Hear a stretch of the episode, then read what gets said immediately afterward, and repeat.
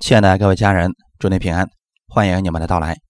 今天我们分享的题目叫“基督的信心使你富足”。先一起来祷告。亲爱的天父，我们感谢赞美你，是你的爱将我们聚集在一起敬拜赞美你。我们相信你为我们预备了丰富的属灵大餐，供应我们的需要，因为我们是你的儿女，你知道我们的需要，请你按时分粮给我们。我们很多人带着问题而来，在你的真理中，我们有需要的答案；在你的道中，让我们找到力量。我们相信寻求的就一定会寻见。愿圣灵保守我们这段时间，保守我们每一个人，我们的心愿意向你来敞开，领受从你而来的话语。奉主耶稣基督的名祷告，阿门。今天的本文《生命记》二十八章一到十四节。你若留意听从耶和华你神的话，谨守遵行他的一切诫命，就是我今日所吩咐你的，他必使你超乎天下万民之上。你若听从耶和华你神的话，这以下的福必追随你，临到你身上。你在城里必蒙福，在田间也必蒙福。你身所生的、地所产的、牲畜所下的，以及牛犊羊羔都必蒙福。你的筐子和你的团面盆。都必蒙福，你出也蒙福，入也蒙福。仇敌起来攻击你，耶和华必使他们在你面前被你杀败。他们从一条路来攻击你，必从七条路逃跑。在你仓房里，并你手所办的一切事上，耶和华所命的福必临到你。耶和华，你神也要在所赐给你的地上赐福于你。你若谨守遵行你神的诫命，遵行他的道，他必。照向你所起的事，立你做自己的圣民，天下万民见你归在耶和华的名下，就要惧怕你。你在耶和华向你列祖起誓应许赐你的地上，他必使你身所生的、牲畜所下的、地所产的都绰绰有余。耶和华必为你开天上的府库，按时降雨在你的地上，在你手里所办的一切事上赐福于你。你必借给许多国民，却不至向他们借贷。你若听从耶和华你神的诫命，就是我今日所吩咐你的，谨守遵行，不偏左右，也不随从侍奉别神，耶和华就必使你作首不作尾，但居上不居下。我们分享的题目叫做“基督的信心使你富足”。生命记二十八章一到十四节，这里记载了许许多多的福。其实，在旧约律法之下，这个福我们能看见，却很难得着。以色列百姓他们知道有这样的福，但得着有一个条件，就是一开始神对他们所讲的：“你若留意听从耶和华你神的话，谨守遵行他的一切诫命。”看见了没有？是有条件的。你想要得着这样的福分，就必须遵行他一切诫命。弟兄姊妹，不是说你只遵行了一条就可以了，而是要遵行一切的诫命。我们用十条诫命来举例子讲，如果你想得着神的这个祝福的话，这十诫你必须全部都遵守了，你才能得着后面所说的那些福分。如果你违背了其中的一条，后面记载了那么多的灾祸，可就临到你身上了。很多基督徒读到这儿说：“你看看，哎呀，这神呢，跟我们是有条件的呀。只要不听话，神就会咒诅我们；只要不听话，神就会鞭打我们。只有我们努力行善了，我们活出好样式了，神才会听我们的祷告，才会赐福给我们。”许多人认为，神在圣经上虽然有那么多的祝福，不是轻易就能得着的。贫穷是谦卑的一个特征，人要谦卑的话，就必须要贫穷。富人。进天国是难的，你看见没有？许多人把神的话完全理解反了。耶稣的确说过，富人进天国是难的，可并没有说穷人进天国很容易啊。耶稣并没有这样讲啊。其实，在进天国这个事情上，我们想要透过遵守律法来进天国的话，穷人与富人是一样的。同样的，今天你想通过律法来得着神的祝福的话，穷人与富人是一样的。我们跟旧约有什么区别呢？刚才我们所读的那么多的祝福，其实很多人都愿意得着。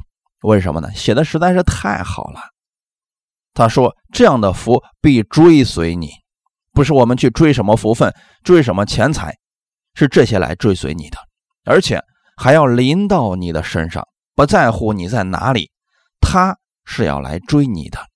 如果你在城里面可以得着这个祝福，如果你不愿待在城里边，你到田里边去，这个祝福也跟着你到田里边，你手所碰的。”就会蒙福，因为这个福一直临到了你的身上。你出去就蒙福，你进来还是蒙福。在你手里所办的一切事上，耶和华命令这个福必须临到你的身上。感谢主，弟兄姊妹，我们今天信耶稣的人，我们应该有这种盼望。你首先要明白一件事情：这个福分，神的确是要赐下来的。神不是给我们画一个空饼，说有这么一种福分，你们努力就得着了，不是。这个福分确实在这里，而且是神确实想赐给我们的。本文中说，当世上的人看到了你归在耶和华的名下，他们就要惧怕你。但今天很多人看到我们信耶稣的人是惧怕吗？不是，是笑话我们，并且说你身所生的牲畜所下的地所产的，我翻译一下，你们就明白了，就是从你生的孩子，你家里面的牲畜或者你的地所产的。或者你的公司，你做的生意都是绰绰有余，耶和华必为你开天上的府库，按时降雨在你的地上，在你手里所做的一切事上都赐福于你。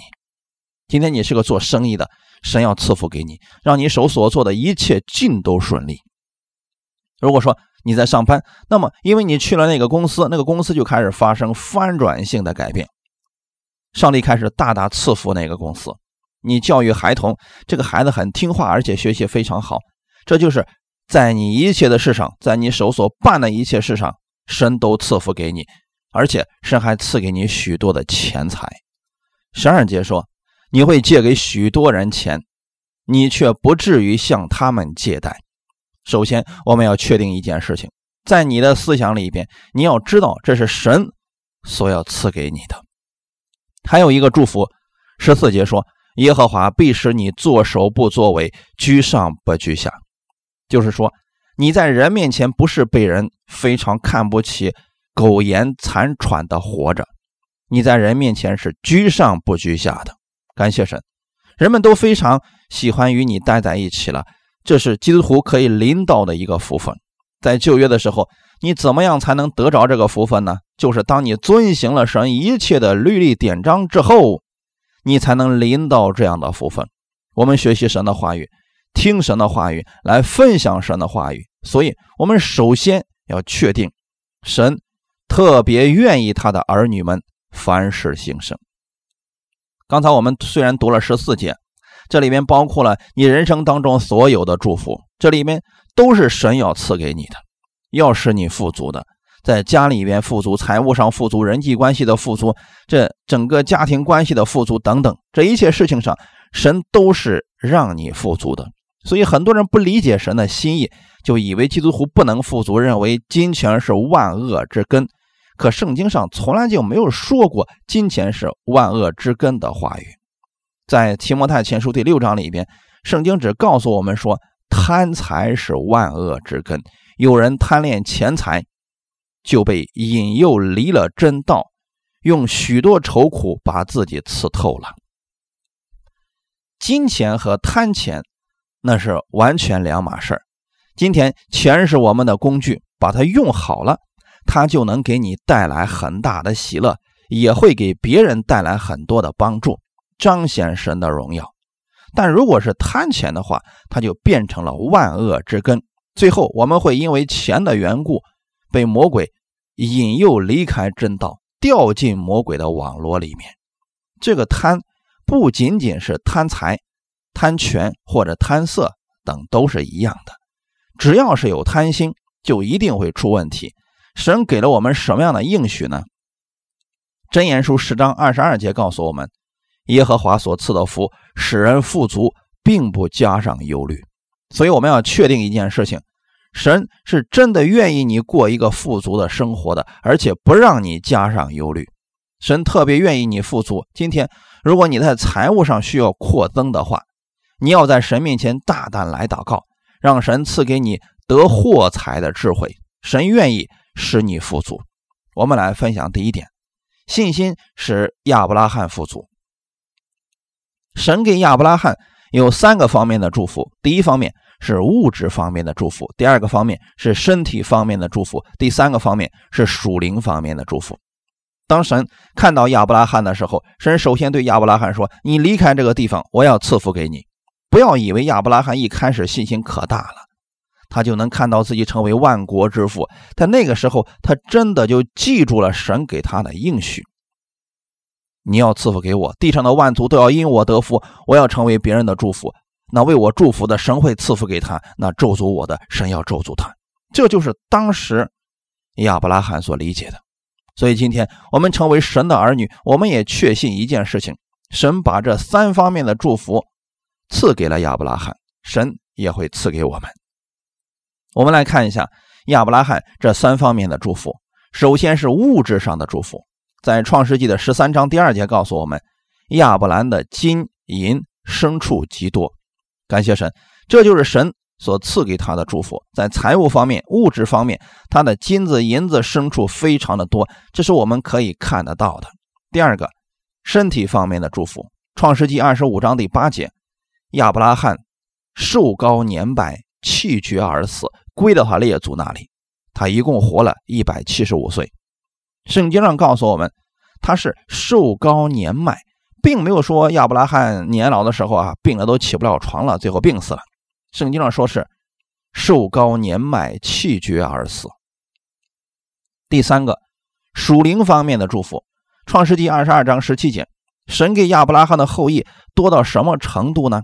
当时神给他一个应许说：“你的后裔必如天上的星，如海边的沙那样的多。”加拉太书第三章二十九节，你你们既属乎基督，就是亚伯拉罕的后裔，是照着应许承受产业的了。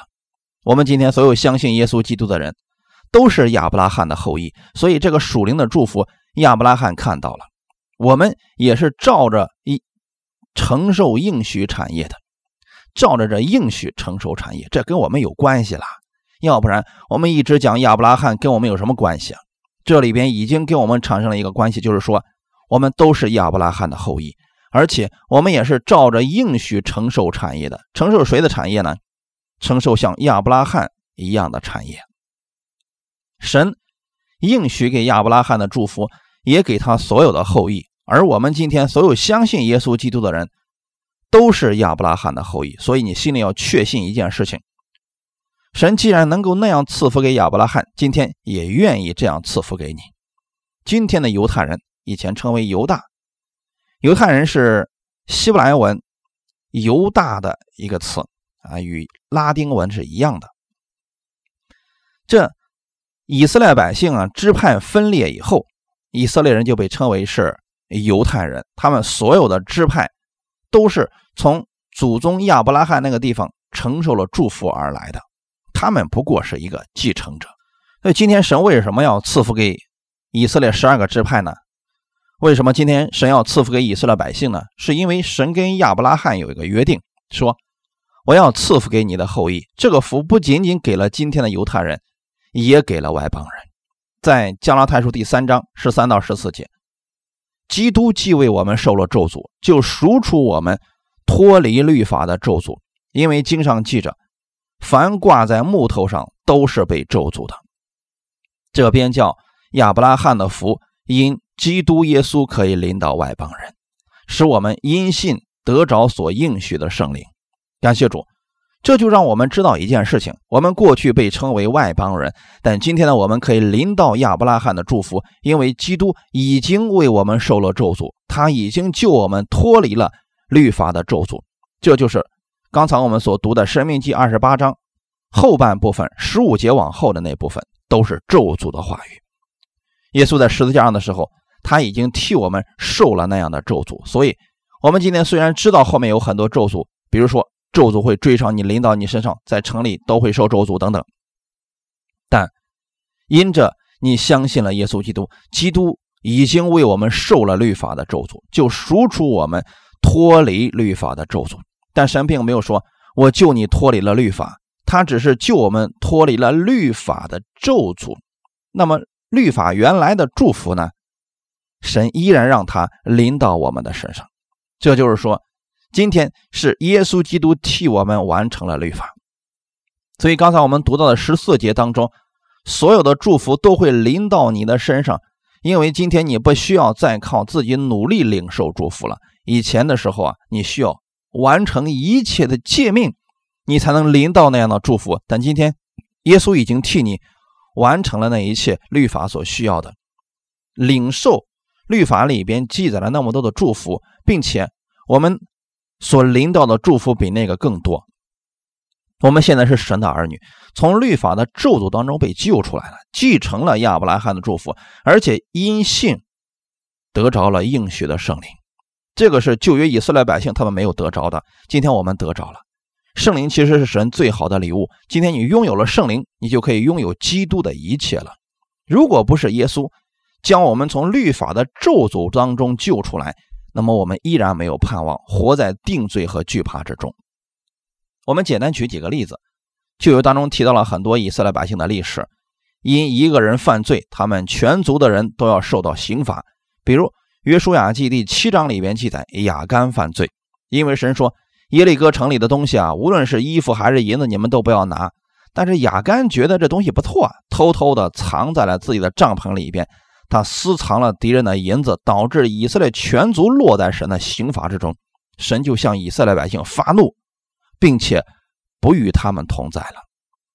以色列历史当中有很多的王，因为这个王一个人犯罪，神会惩罚整个国家的人。比如说，有一个王很可恶的一个王叫亚哈王，因着亚哈王，神就击打以色列百姓。所以我们看到，这就是律法之下，神的律法是公义的，是圣洁的。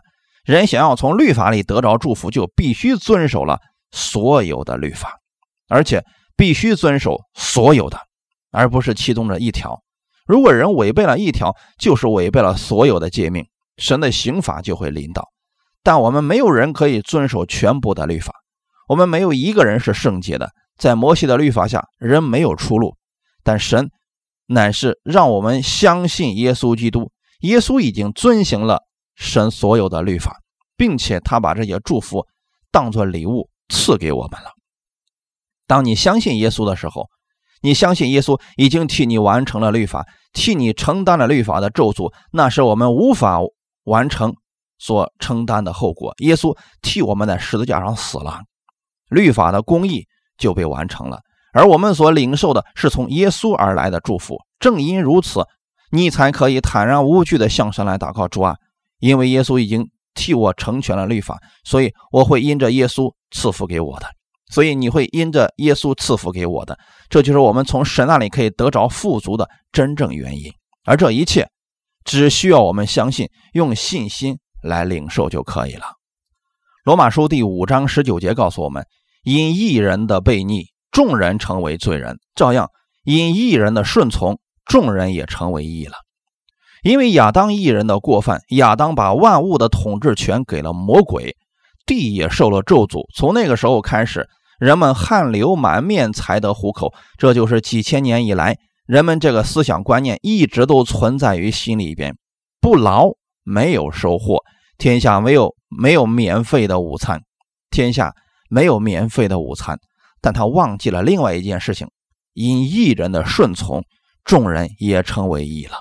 因为耶稣基督。他一个人的得胜，今天把我们从魔鬼的权势和统治之下救出来了，所以今天这一切又返回来了。你可以靠着耶稣基督，神就把这一切当做礼物赐给你了。哈利路亚！今天很多人拼命的去追求财富、追求健康，但生命最后还是失去了。其实你只需要来跟随耶稣，这些财富、健康会追随你的。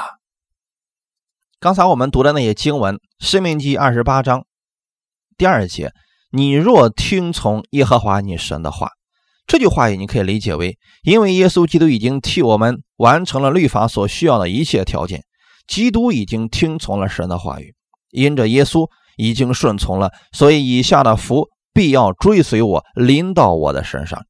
今天你读旧约圣经要这样来读的：耶稣基督已经替我听从了一切神的话语，所以以下的福必追上我，临到我身上。哈利路亚！健康、财富、生命，这一切不是你去追着他们，是他们追着你。很多人为了自己有钱，拼命的去追求财富，最后还是追不上，因为整个世界都有经济危机了。但你今天，你若知道耶稣已经替你成全了律法，你就应该相信，不是你去追他，而是他在追你。生命记第一部分就列举了神祝福他百姓有很多种途径、很多方法，就是你需要按照神的话语去行。必须相信神的话语，用信心来支取。我不是靠着我们的好行为得着这些祝福，乃是靠着耶稣基督他的顺从，我们来领受这样的祝福。这一切是用信心来支取的。你首先要明白神的心意，神借着耶稣把这些祝福赐给你的。在马太福音第七章十一节告诉我们。你们虽然不好，尚且知道拿好东西给儿女，更何况你们在天上的父，岂不更把好东西给求他的人吗？做父母的，没有人愿意让自己的儿女挨饿，自己独享美食。我们的神更是愿意把那上好的祝福赐给他的儿女，所以也是给你预备的。在以赛亚书第一章十九节告诉我们：你们若甘心听从，必吃地上的美物。过去我们是听从神的话语，遵行神的话语。今天我们是甘心听从基督他的话语。我们相信耶稣已经为我们预备了，完成了这一切的祝福。哈利路亚。我们来分享第二点：没有信心，在神面前你就是贫穷的。如果基督徒没有信心，虽然神有很多祝福，可还是得不着。启示录在圣灵对七个教会讲话的过程当中，其中有一个教会叫老底加教会。老底家在当地有三大非常驰名的行业，一个就是银行业务，第二个是纺织品，第三个是眼药。这三样在他们当地远近驰名，所以当地老百姓靠着三样，他们根本不缺钱。但是圣灵给老底家教会的信是怎么样说的呢？启示录三章十七节说：“你说我是富足，已经发了财，一样都不缺，却不知道你是那困苦。”可怜、贫穷、瞎眼、赤身的当地的信徒说什么呀？我们已经很有钱了，现在已经发了财，我们一样都不缺呀。可是神却说：“你虽然有物质上的祝福，但你在我眼前是贫穷的，是可怜的。”他说：“我已经发了财了呀，我不觉得我可怜。可是神说，你现在很贫穷，你虽然有很多银子，但你还是贫穷的，瞎眼。”因为刚才我们提到说，老底家当地是卖眼药的，那么卖眼药，他首先是跟眼睛打交道了。可神却说你是瞎眼的，你虽然能给别人提供眼药，你却没有办法治疗你的眼，因为你的心眼没有打开，你没有看到属天的祝福。说他们是赤身的，老底家还有一样可夸口的是他的纺织品，纺织品就是做衣服的，在当时的老底家已经有很发达的纺织业了，他们的衣服很漂亮。他们有很多钱，但神却说你是贫穷的、瞎眼的、赤身的。虽然你穿着名贵的衣服，但你在神面前却是赤身的。所以神对老底家教会的劝勉是什么呢？我劝你向我买火炼的金子，叫你富足；又买白衣穿上，叫你赤身的羞耻不露出来；又买眼药擦你的眼睛，使你能看见。首先第一个是什么呢？我劝你向我买火炼的金子。他们说我们已经有钱了。神说你需要向我来买火炼的金子，这到底指的是什么呢？信心，就是今天你要向神来要信心，因为你太缺乏信心了，叫你富足。如果说今天基督徒没有信心，他在神面前确实是贫穷的。第二个买白衣，他们是靠纺织业发家的，可是神却说你们要向我。来买白衣穿上，叫你的赤身羞耻不露出来。可是他们说：“主要我们已经穿的很漂亮呀，你看我的衣服都是丝绸的了，针织的了，你怎么能说我们是羞耻的呢？”这白衣到底指的是什么呢？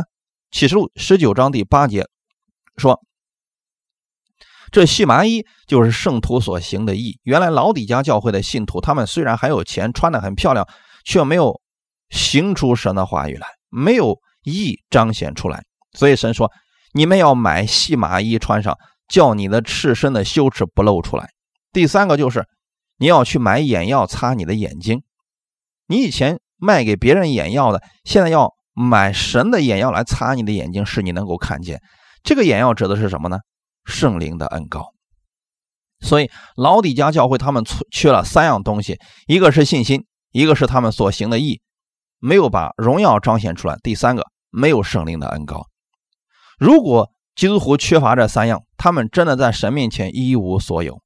我们成为基督徒以后，我们要成为世人的榜样，彰显出耶稣基督的爱来。老底家教会在这些弟兄姊妹的身上，他们只顾自己，没有顾别人。虽然自己的肉体上丰富了，可是灵里面却是可怜的、贫穷的。神说：“你们要去买那火炼的金子，要有信心，使你们真正成为富足的人。”彼得前书第一章第七节告诉我们：“叫你们的信心既被试炼，叫你们的信心既被试验，就比那被火试验仍然能坏的金子更显宝贵，可以在耶稣基督显现的时候得着称赞、荣耀、尊贵。”这里边告诉我们说，信心是我们所说的那个火炼的金子。我们有了这样的信心以后，就可以在耶稣基督显现的时候得称赞、荣耀和尊贵。你拥有了信心，不单会让你在今世拥有亚伯拉罕物质上的祝福，还让你在耶稣基督显现的时候，你得着称赞、荣耀还有尊贵。哈利路亚。所以啊，人要有火炼的金子，就自然会富足。可惜很多信主的人。仍然还是贫穷的，没有信心。所以神说：“你们要拥有那火炼的金子，就可以买到你所缺乏的。当你有了信心以后，你就可以在神那里买着你所需要的一切了。有了信心以后，你缺少什么，就可以在神那里来领受什么。这就是信心的作用价值。你今天缺乏耐心吗？当你有了信心的时候，可以领取神的祝福。你缺乏智慧吗？当你有了信心的时候，可以向神那里领受他的智慧。”今天你是不是觉得你的脾气很糟糕呢？那么要用信心从耶稣基督的领受他的温柔。感谢主，这一切在信心里边你都可以得着。我们来分享第三点：神照着我们的信心来充满我们。以弗所书第三章二十节告诉我们，神能照着运行在我们心里的大能大力，充充足足的成就一切，超过我们所求所想的。照着我们所领受的信心来成就事情。今天你从神那里领受多少，是根据你的信心来决定的。不是说你向神要，神给不起你，而是你没有那么大的信心，你信心就那么小，所以神能给你充满。你有多少，神就给你充满多少。认识多少神的恩典，我们才能领受多少。在列王记下第四章里边记载了一件事情：有一个先知门徒的妻子，她丈夫死了以后，她就来找先知以利沙。说我丈夫死了，他是敬畏耶和华的，是你所知道的。现在呢，有债主过来要娶我的两个儿子做奴仆，可能这个家里的人是欠债了，也许是埋她丈夫欠下了钱。总之，不知道什么原因，现在债主来要账了，他们没有钱。债主说了，既然没有钱，就让你两个儿子过来给我当奴仆来还债吧。这个事情已经临到了这这个家，先知的妻就哀求以利沙说：“求你帮助我。”伊丽莎是怎么样回答他的呢？伊丽莎问他说：“我可以为你做什么呢？你告诉我，你家里有什么？”他说：“婢女的家里除了一瓶油之外，没有了，没有什么东西了。这点很重要。”耶稣也问过好几个人说：“你要我为你做什么？”第一次遇到了安德烈，他们兄弟俩，耶稣说：“你要我为你做什么呢？”这时俩兄弟说：“夫子啊，在哪里住？”结果他俩就跟着耶稣去了。到了巴迪买的时候，因为他是个瞎子，耶稣说：“你要我为你做什么？”巴迪买说：“主啊，我要能看见。”这一点很重要的，弟兄姊妹，你到底要主耶稣为你做什么？先知伊丽莎问这个寡妇说：“你家里有什么？”他说：“除了一瓶油之外，没有别的了。”伊丽莎说：“你去向你的众邻舍借空器皿，不要少借。”这一段经文非常重要。你缺少信心的话，你可以向你身边的人那里寄来的，可能会很少。没有信心来祷告，你可以跟有信心的人一起祷告，这都是可以的呀。但要扩大你的器皿。如果现在你的器皿很小，你首先要做的是扩大你的器皿，来领受神的祝福。神的祝福一定会充满你现在的器皿。先知门徒的妻子跟两个儿子回到家以后，就对两个儿子说：“你们现在去向邻舍借器皿吧，都去借吧。”两个儿子听到这话之后，开始向邻舍借器皿，瓶瓶罐罐、什么缸啊，全都借来了。借回来以后，这个先知门徒的妻子就拿了家里边仅有的那一点点的油，开始往这个器皿里边倒，不停的倒。在这个过程当中，你没有发现神的祝福一直在流淌着，油一直在倒。到什么时候停止了呢？最后一个缸倒满了。这个妇人说：“儿子，还有没有别的器皿了？”他儿子说：“没有了，再也没有别的器皿了。”就在那说完这个话以后，那瓶油就止住了。弟兄姊妹，如果你现在心里边的器皿只是一个小酒杯，神给你倒满了，神的祝福就止住了。如果你是个大缸，神照样能给你倒满。不是神的祝福今天临到的你少了，而是。你的器皿预备的少了，所以我们要看到神那里丰盛的祝福。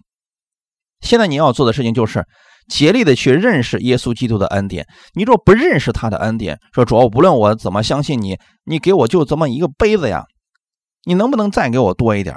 因为你的心就是那一个杯子呀，神已经给你充满了，倒的再多也不可能存在那里都流出来了。所以今天我们要知道，信心能使你富足。你首先要扩大你的器皿，要来认识神的祝福。首先要认识到，在耶稣那里到底有什么？怎么样认识他呢？怎么样才能把今天这个祝福临到你身上呢？有圣经的话语，这就是我们的应许，这就是我们的保证。我愿意你们今天听到的人，首先要看到基督丰盛的供应。今天你信心的大小，跟你认识主耶稣的程度是有关系的。拿撒勒人，他们不认识神的儿子，只认识一个木匠，他的名字叫耶稣。所以，当他们把耶稣看的是一个普通人的时候，耶稣就不能在那里行什么神迹了。弟兄姊妹，不要把耶稣的能力用我们的思想缩小了。你要知道，他是万王之王，他可以为你成就一切的事。所以，弟兄姊妹，你要竭力去认识耶稣基督的恩典，不要再去认识律法，要认识的是耶稣基督的恩典。要认识他的恩典有多少，因为你认识他的恩典越多，你的信心就越大，因为你知道耶稣是愿意赐福给你的。所以《申命记》二十八章里边包括了一切地上的祝福，一切天上的祝福。这些祝福今天我们要用信心来领取的。当你相信这些话语，这些话语就会成就在你身上，这就是信心。今天我们不要说主啊，我什么时候才能有信心呢？你要仰望的是神的应许。你知道神愿意把这个祝福赐给你，而耶稣基督非常合法的为你争取到了这祝福的机会，你就知道原来不是靠着我们的好行为，不是靠着我们的表现得来的，那是耶稣已经替我们完成了。当你知道这些合法性的时候，你就有信心了。所以每一天，愿意你们在神的话语之上来认识基督的恩典，你的信心自然会加增的。最终，神要怎么做呢？按照那运行在我们心里面的大能大力，就是我我们的信心，就是对神的认识有多少？你知道他到底有多么大的力量，有多么大的能力，有多么大的功效？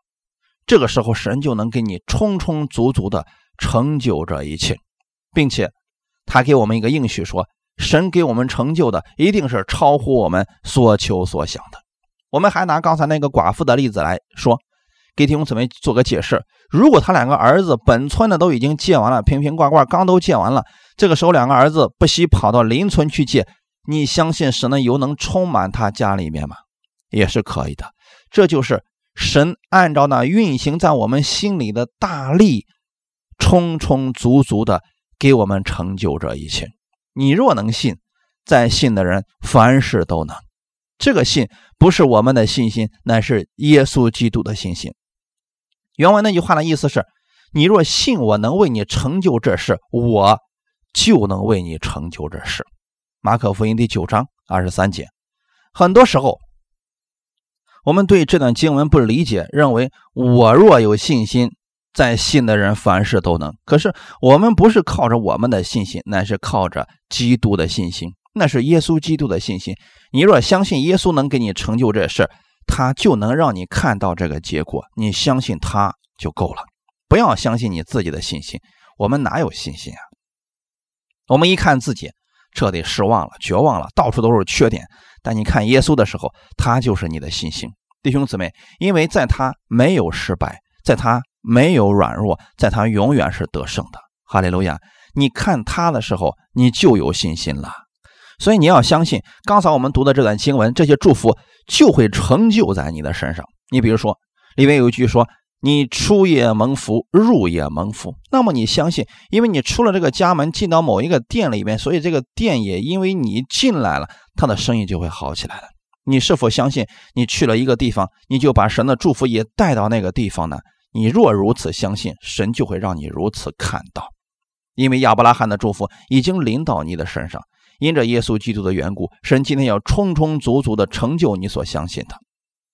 当神来成就这一切的时候，你发现了神所赐给我们的真的是超出了我们所求所想的，因为他给我们的不仅是地上的祝福，还有属天的祝福。天国里面将来的冠冕、将来的赏赐也赐给你了。哈利路亚！最后，我们看哥林多后书第八章第九节。你们知道我们主耶稣基督的恩典，他本来富足，却为你们成了贫穷，叫你们因他的贫穷可以成为富足。弟兄姊妹，我们今天为什么可以领到神诸般的祝福呢？因为这是我们主耶稣基督的恩典，他原来是非常富有的，他把这些祝福给了我们。这是我们今天应该默想的话题，就是说，今天我们讲完道以后，你需要默想一段经文：耶稣基督到底是什么？是怎么样？富有的呢？他有什么呢？这就是我们要思想的。说他本来富足，却为你们成了贫穷。为什么他成了贫穷呢？因为他把他的富足给了我们，他担当了我们的贫穷。所以你不要再思想：哎呀，我现在挺困难的，我现在很贫穷，我的日子不好过呀。你要思想的是，耶稣基督的富足今天就在你的身上。你要凭着信心。